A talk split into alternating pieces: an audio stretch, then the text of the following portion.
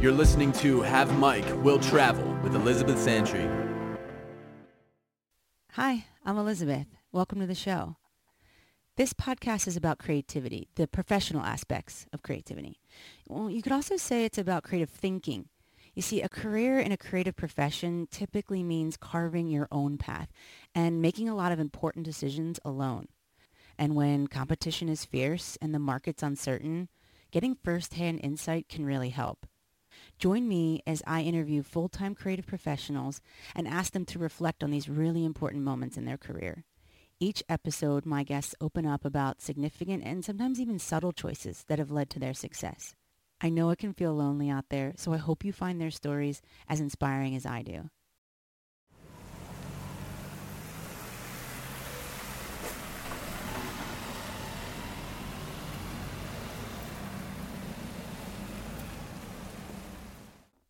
It's raining, and that's a typical day in London. I'm walking into Soho to meet up with Susie Babchick. She is a photography representative and producer for Ridley Scott Associations. We've never met before, and I invited her to be on the show, and she graciously booked a room at a private club for us to meet, somewhere quiet where we could really dig into the conversation.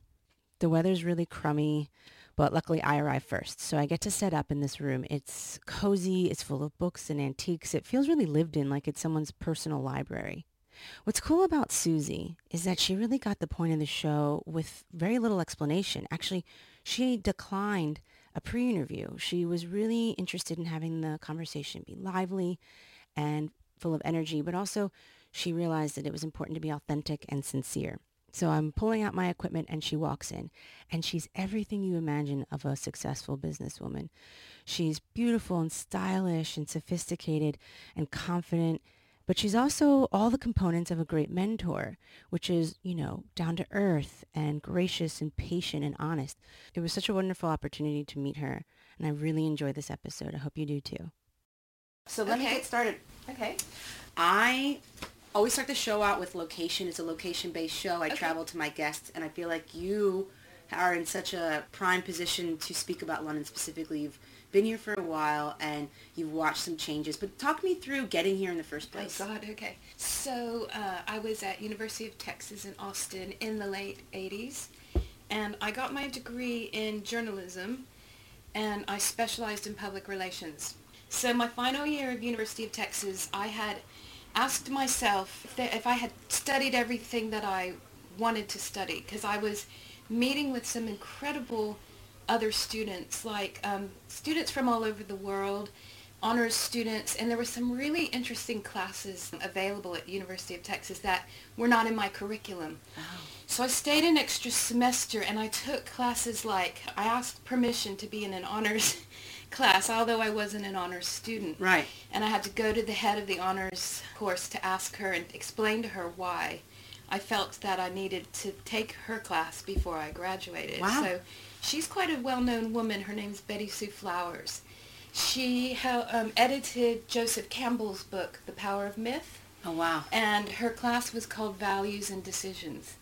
And I'd heard so much about it. I just, eh, it was, people were buzzing from this class. And I just thought, I'm going to stay. And so I stayed an extra semester. I had permission to take that. And then I took another class called Reading and Cultural Personality. Anyway, so now I'm being pushed harder to think and to feel than ever before. And also the international students made me realize how little I knew about the world, like mm-hmm. the geography of the world, the politics of the world, the cultures of the world.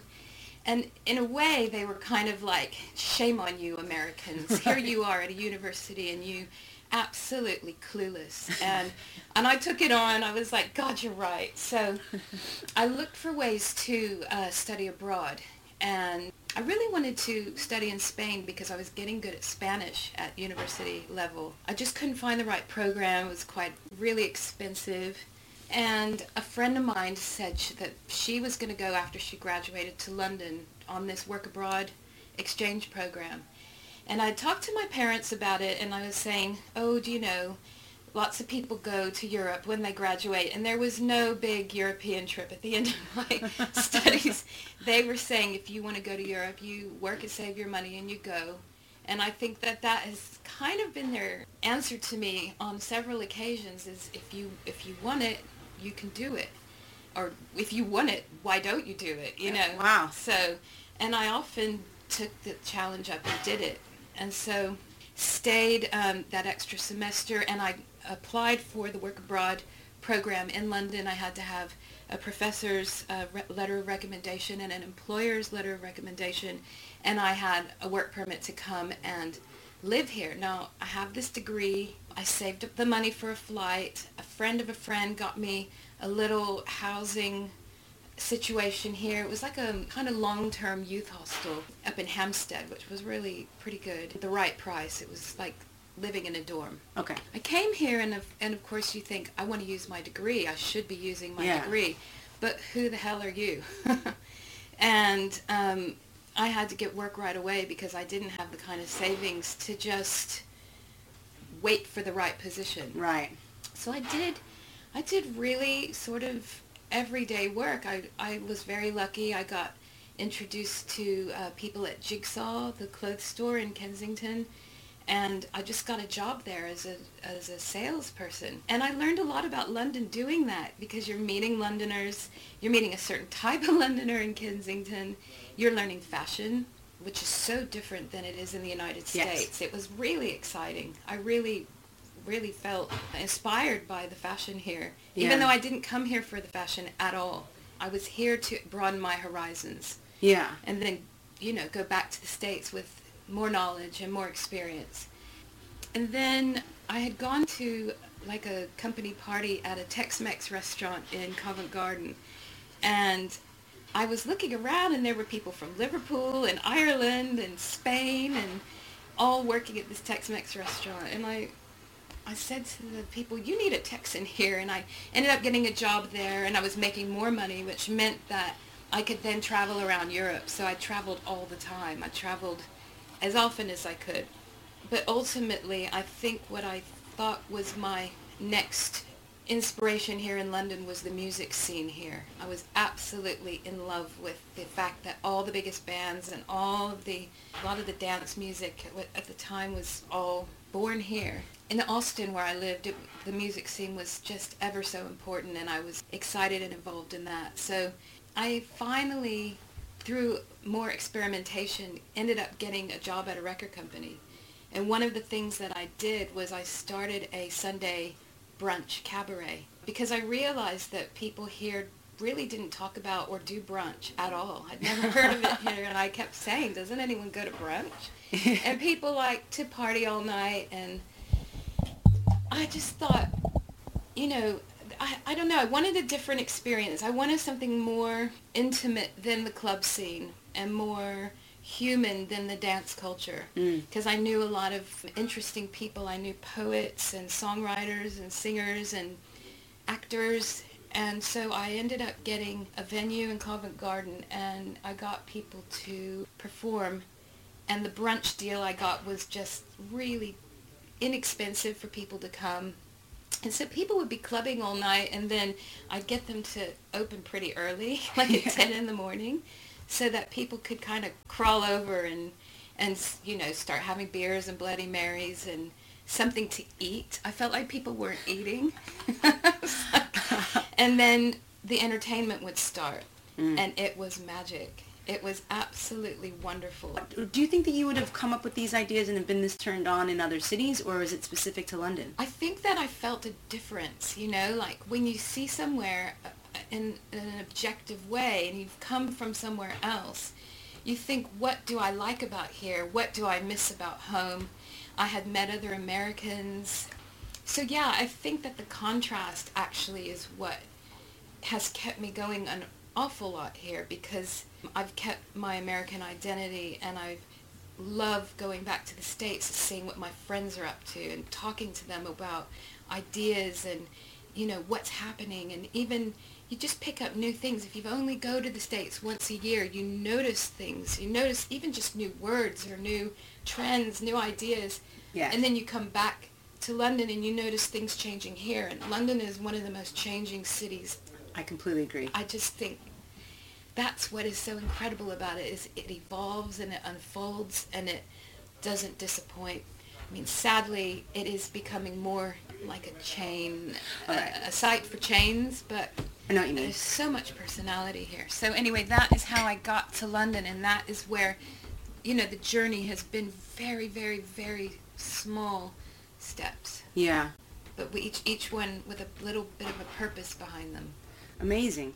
So one thing that it sounds like you already kind of you started to describe this idea of like developing venture, creating, you know, identifying gaps in the market and cool things like that. I would love for you to talk about just the essence of business in creativity because you are a creative, you have a creative eye and you're a creative mind, but you've been so keen to what it takes to make something happen and you're supporting these artists and these do you know what I mean? Like I would love to just switch gears and talk about how, you know, coming up with ideas and problem solving or identifying, like I said, gaps in the market or, you know, just having that mindset of how to bring enterprise into creativity. I suppose, I mean, there's always been a business side of me because I've always had to pay my own way. I've always had to make things work out. And so I think that once you decide that something's got to happen, you look around and you pull your resources um, and you and you figure it out. I guess marketing is a big part of it, and also making sure that you get to know all of the people out there who do things that not necessarily that you are doing, but that could be compatible with what you're doing, and and you match up ways to work together. I, it always seems to me that it's just puzzle pieces. Mm. I, I don't know what else to say as far as business goes. I Mhm. mean, it's it is one of those things you've got to have you've got to have the income coming in to keep moving forward. And it's it's a tough one. It's really tough. You know, I had my own office for 10 years and I don't know, I think when I decided and determined I grew very, very slowly, very cautiously. I think um, incremental growth is something to keep an eye on. I think when people bite off too much or they want to appear to be a lot further along than they are, I don't think that's necessary, Mhm. you know, unless you have big investors. So I wanted to ask you, and maybe this is a two-parter. It's I tend to ask people when they had the eye, you know, and you have such a discerning eye and such great taste in, you know, in art, and you're able to represent artists, and you're, you curate. You've got all these titles. Yeah. Curation, uh, judge, reviewer, consultant, representative. I mean, you're even a guardian, you know, of a collection. So that obviously goes to show that you have this fantastic eye. But one thing I love about your work is that you also have a voice. Mm-hmm. And when did you know that you had a voice that you could speak for artists or speak for art and and advocate or you know you get you get client representation you get um, you make relationships between other artists you you know you establish things for galleries to be make sure that your artists are being looked after things like that. Like that's a that's a voice and that's not easy to come by. When did you know you had a voice? I, I, I don't know. I just, um, I got my degree in journalism, so I have, I trust that I can write and that I can talk. But really, as far as like representing people, I think I get to know them and really understand them and where their work's coming from and uh, where they could see themselves going in the near future, maybe the far future. Where do they sit in their own environment? What other environments do they want to explore? And then once I know them, I feel like I can help speak for them. You know, I really love connecting people, and I sometimes call myself a human switchboard, and I'm sure you're much the same.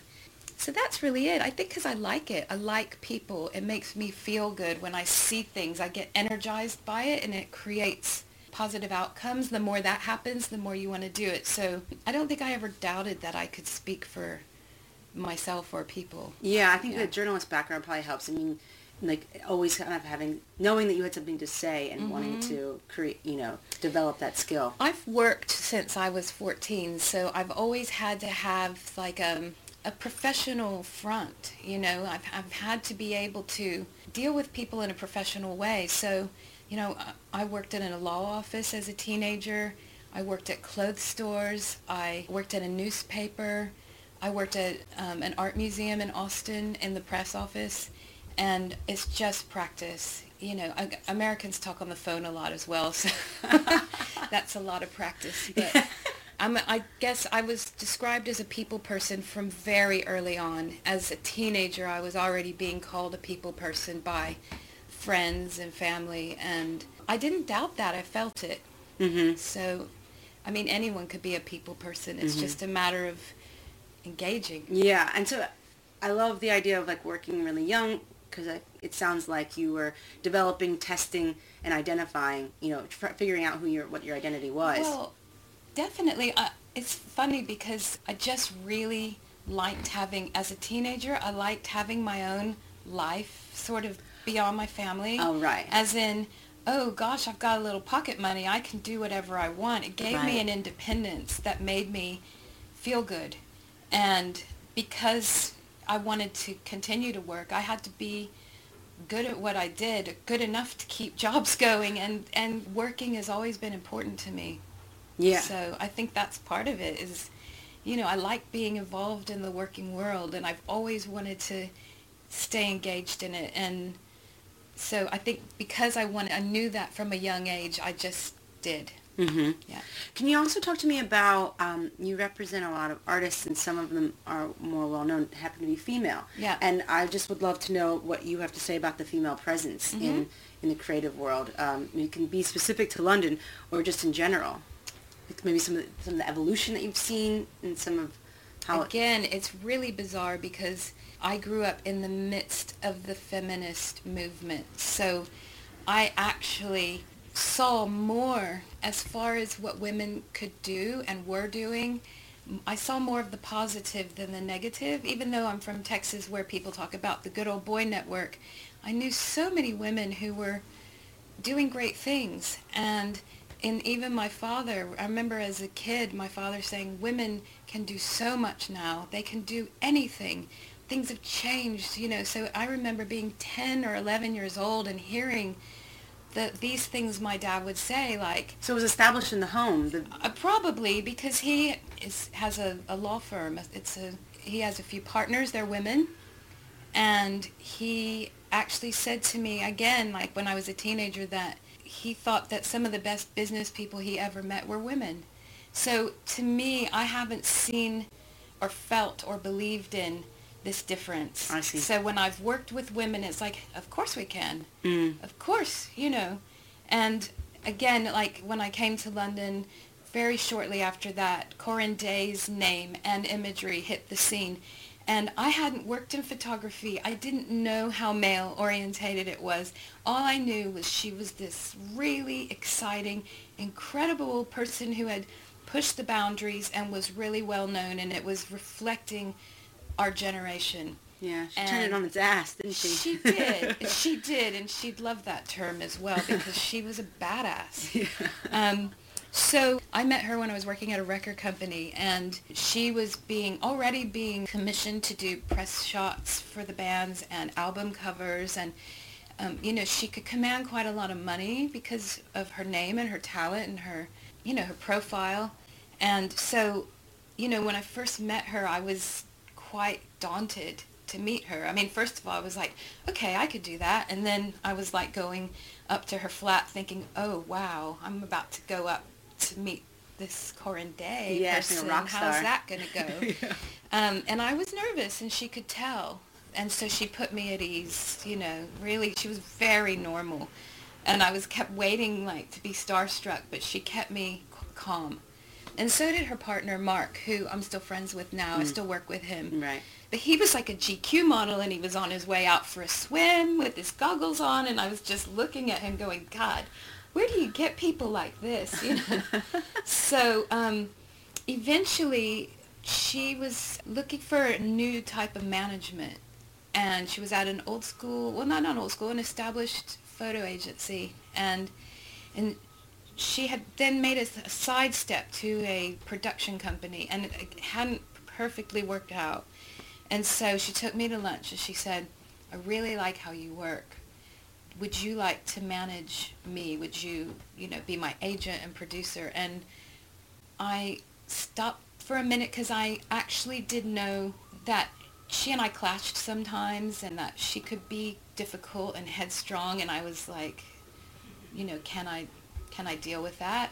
And also, this is a new professional path that I, I haven't been down. And I said to her, you know, I'm not an agent. I'm, I'm a publicist. And she said, but you've produced my shoots, so anything you don't know, we can f- work it out. I'll teach you what I know. So Wow. that was very sharing and giving on her part that she was in that way a bit of a Pied Piper. She would see people along the way and bring them into the fold if she had faith in them. And in a way, she kind of liked to say to the establishment, ha ha, you know, we can do without you. We don't have to do it the way that the tried, tested, established ways. We can get out there and we can do it. Mm-hmm. And so, you know, I was after that. I didn't feel very nervous. I felt like let's just do it. Let's Yeah, take it one step rock. at a time.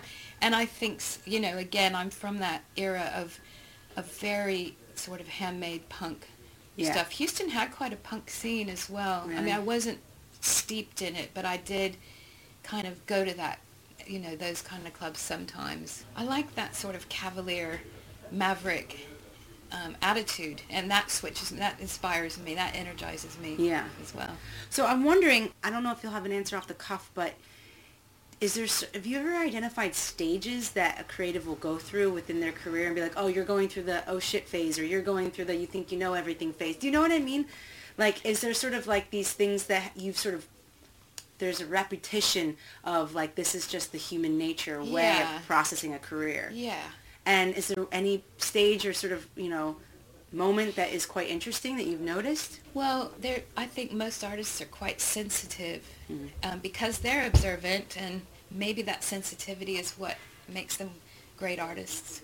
And so, I, I think that I'm always quite careful what I say to them about their work or about other people's work. And we talk about art a lot to keep ideas going.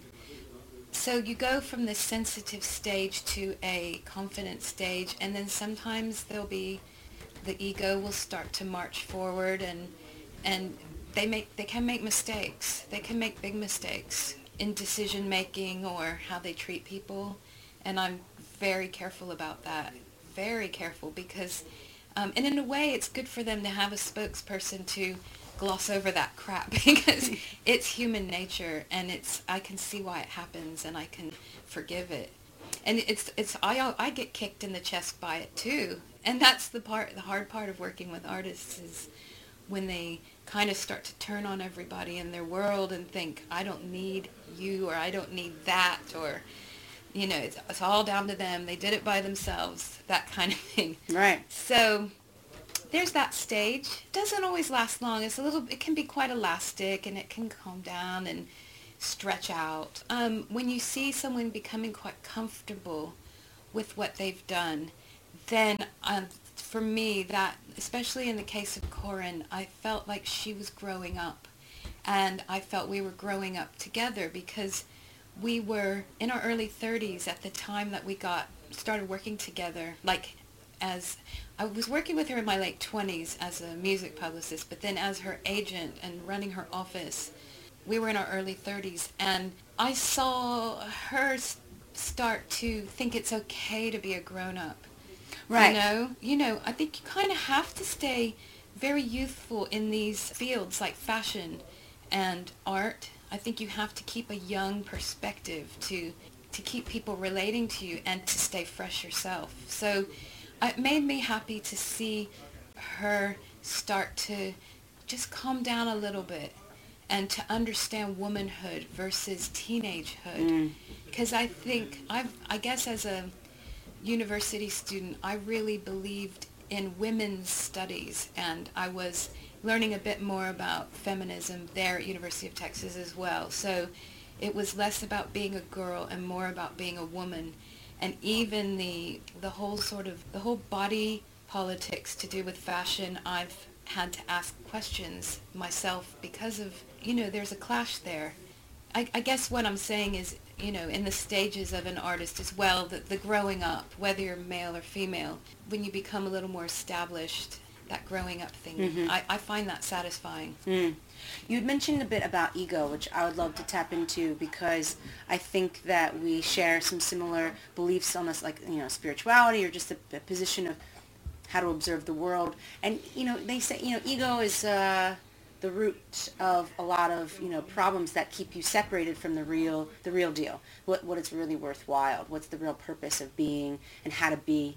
You know the ego is supposed to be the mind and you're supposed to separate from the mind and tap into the soul. Yeah. you know mean? That's really hard when you're in a competitive cutthroat Mm-hmm. environment and it's easy to relate to the most basic emotions of fear and anxiety and, and confusion you know how do Mm-hmm. you how do you manage that how do you stay true to that sort of trying to be and just you know and tap into the soul versus the mind when you're in a competitive environment One thing that I came across about 20 years ago was a, a type of Buddhism that I practice, and it's the kind that chants. It's called the Soka Gakkai, and they have this principle called the Ten Worlds, and the Ten Worlds defines sort of the lower states of being, which are animality and hunger and anger. Fear is in there, and um, and the, some of the higher states are more like tranquility or learning and realization, altruism, and then Buddhahood. So, I mean, it's a lot to kind of try to take on in one conversation here, but what I did learn and what why I stuck with this practice was because it gave me vocabulary for what is out there and inside as well and how to keep moving forward and I liked that it was about progressing your life. And so you take all of these things that are in you from anger to hunger to animality to altruism and you kind of push them all together forward together you don't try to eradicate them Oh, you I see. them as part of your world or your life and you kind of use them to energize you so maybe you, you look at some of the lower worlds and you you want to transform it you want to turn maybe anger into courage Mm. you know that kind of thing so you use it as an energy Mm-hmm. and you don't say oh i've got to get rid of this you think okay i've got this what can i do with it mm-hmm. and so that actually is what's really helped me. And I really believe that when I started practicing that Buddhism, a lot changed for me. More opportunities came to me. Sometimes they just talk about this serendipitous experiences. You can't prove them, but Right. maybe you just are more grateful when you see opportunities and you take them. yeah Maybe when you're not involved in a spiritual practice, you don't see them all. right Or maybe you're just sort of closed off because these energies are holding you back. Mhm. yeah So, We were talking for a brief minute when, when you walked in about just the idea of like abundance versus scarcity. And I really like exploring different cities and taking the show to different cities and asking people about the city. And I love when I land on a city that is free in its knowledge and its energy. You know, I definitely say that a lot about Philadelphia. I love, you know, that about Philadelphia, the sharing and the community. I found it on, on my way. But I mean, in no way to diss London, but London I think is one of those really uh, competitive cities Yeah. that has a scarcity attitude um, and they're not it's not exactly easy to break into didn't always have that for one. really The 90s was much more, there was a much more idealistic and less, well, less commercial in a sense Right. culturally. You know, people were looking for some sort of new harmony. They believed there was a new harmony happening, but that snapped shut again um, later. But I also think culturally that British people are more reserved Mm. and it takes time to get to know them and for them to trust you and you know I, I learned that lesson it took me a while to really understand that because I mean people are kind of friendly on the surface but yeah they're they're closed off and I think that's like an emotional trait here Mm. so there's a bit of that Well, on a positive level, I do think that the typical English person sees it as not wanting to burden you with their emotions. so. I think it. I mean, I see it as sort of like, pol- not just polite, but just sort of thoughtful in a way where I won't impose upon Yeah. you with random emotions that I have. I'll wait till I know that you're in it for the long haul. kind of, Probably yeah. so. But also don't forget cities like London and New York are very transient. So they may meet someone like you or me and think, well, they may not be here very long. There you go. And do they invest in that? But also, I think professionally, yes, people are guarded because, you know, if they share their contacts, you may get in there and zap, take up an opportunity that they may be saving for themselves for something, you know. right. But I think once you get into a groove, you know who the people are that you could pick up the phone and say, I could really use your help. Or you sit in a meeting and you say, you offer something like, oh, I'd be happy to introduce you to so-and-so. And they say the same, like, oh, you should know. And there's a lot of that that does actually happen. Once you're sort of in the current, Mm-hmm. there will be. And I think you just, you've heard this term in business, paying it forward. Mm-hmm. You know, it works. It really Mhm. works. And even though you see London as can be quite closed and very competitive, I think because the the recession and so many young people see this creative industry as something they'd like to be a part of, I can't say that there is enough industry for every young person who comes out with a marketing or fashion degree. You know, I think you have to be really, really be yourself and create something that's very you. If you want to be in these creative industries, you have to have something a bit different or you have to be able to file into that sort of corporate world and really play the game. Yeah, I think that that's such a great advice because I think all too often people put their ear to the street and try to see what the market wants and then sometimes try to fit in that mold versus Yeah. you know, what you're talking about is that the further you go inward, maybe, you know, knowing yourself and knowing and tapping into your real style and tapping into the, the authenticity of your work, uh, ironically, you might penetrate outwardly Yeah. further because of, you know, people wanting to see your uniqueness. Yeah, you have to be a leader in that sense. I really think. I mean, some there. I'm sure there's jobs that don't want big personalities and big creativity. They want people to get in and do their job. Yeah. Um, but I do think that if you're using your head and you're working hard, and your personality comes out, I do think that that is valuable. I, I think I- sometimes I think young people are a little scared, a little timid, and email has had a lot to do with that. I've worked in offices where people are so used to communicating by email and I've worked with people who are really, really good at what they do and they're 24, 25, 26. They don't really pick up the phone. Mm. And then you don't really know the voice of the people that you're working with. And yeah, so email does work. But every now and again, I think getting together in person or picking up the phone, getting to the bottom of a problem fast, you get to know people and you also get to develop a professional personality. I don't see why it shouldn't be that way. Mm. So No, I completely agree. I mean, that's the the crux of this show. I mean, the Good. intimacy I'm able to develop and the reality and the real stories I'm able to get. It, because people have suggested to me, you know, Elizabeth, you're you're going to run your pocket dry trying to travel to your guests. Why don't you do something on over the phone or Skype? And I went, this would this like my hands like back and forth to the guest. This wouldn't happen. yeah, And it, and I think that that's great advice. I think we lose sight of you know technology's great. Yeah. But you can you almost get too comfortable. yeah. And you've made me comfortable by sitting here and having a chat. I can open up and explain to you very personal situations that probably over the phone we wouldn't get to. So Right. I also really like what you're doing because that's one of those things people say to you when you're studying, thinking about a professional career. They say, go out and find mentors. Mm. Go out and have informative interviews with people who are out there doing it. Yes. Um, and I was always a little bit shy of that. Why would somebody want to talk to me? You know, why would they take their time to talk to me? And, and I was lucky because some people really did sometimes if I had the nerve to ask somebody Yeah. they would take the time you know what you're doing is that very thing is you are finding mentors you're finding this is your informative interview Yeah. so hopefully it will help people Yeah, that's the goal. you know and i i do see you're you're right there is like t- it's tough out there and one thing that i have always said is in order to get into a position you want to get into if you believe in it enough you have to do some things like side things to make them happen you know so i waitressed at night and i worked in the daytime i worked at dazed and confused it's an independent magazine they didn't have money it was the first couple of years you know, I didn't have my tube pass paid for or anything. It was all volunteer, and it was a great education. It was great experience. It was good for my resume and my CV. But I, to in order to afford myself, I waitressed at night, and I've sometimes I've worked two or three jobs, and sometimes I find when you're doing that kind of thing, you manage your time better Mm. because you have to. Each one of those things you're focusing on, you get better at them because you have to. Yeah, So you to. cannot sit there and say to yourself, I'm 28 years old. I cannot be seen waitressing. That's bullshit.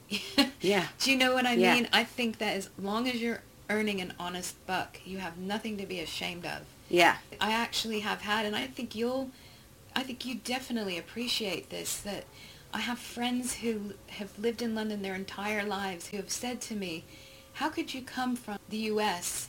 and land in this city in your 20s and then end up going so far and knowing so many people? How did, how could, how did that happen? Mm-hmm. I really don't know. I think that I've got like maybe a kind of creative antenna or something. Mm.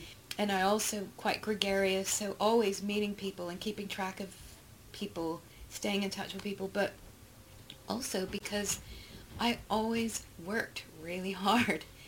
Always, no matter what was going on, I always had some kind of, whether it was a menial job or a meaningful job, Mhm. I always had something going on. So I was never too cool or too far along to make sure that I could cover my ass. Yeah, I think that's important to say that, you know, to treat every job like it's the one that's, you know, you're being watched and it's the one that's going to take you to the next level. Mm. Yeah, Because you never know who you're going to meet. I think the one thing that like the access, accessibility and the convenience that that technology gives us, the one thing I think it's taken away is the perception of hard work and commitment because things appear to come easy. And that's another reason I've started this show is because I think that social media or just the, you know, the way that we absorb people, you only get to see the highlights and so you Oh, think yeah. that it's just the easy road. But you know what? When Facebook first came out, I uh, resisted it for quite a while, and I really enjoy it now because I can really just keep track of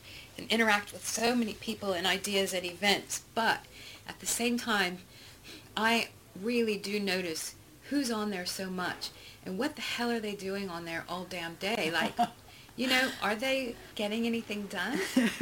You know, and, and you can actually see the, the people who are really super busy are not on there that much. Right, it's transparent. I get what you're I saying. think so. so I think that being in the real world is, I still think that's really important. Yeah, yeah, like, yeah, for sure. Close your laptop and go out there and do a bunch of shit. Mhm. Well, I like I said, I'm so happy to have you on the show. You're just a wealth of information and Yeah. perspective. It's really Great cool. to meet you. I really look forward to seeing who else you interview. Thank you. Yeah, Thanks thank so you. much. Great. Thanks for listening. Be sure to show your support through comments and reviews.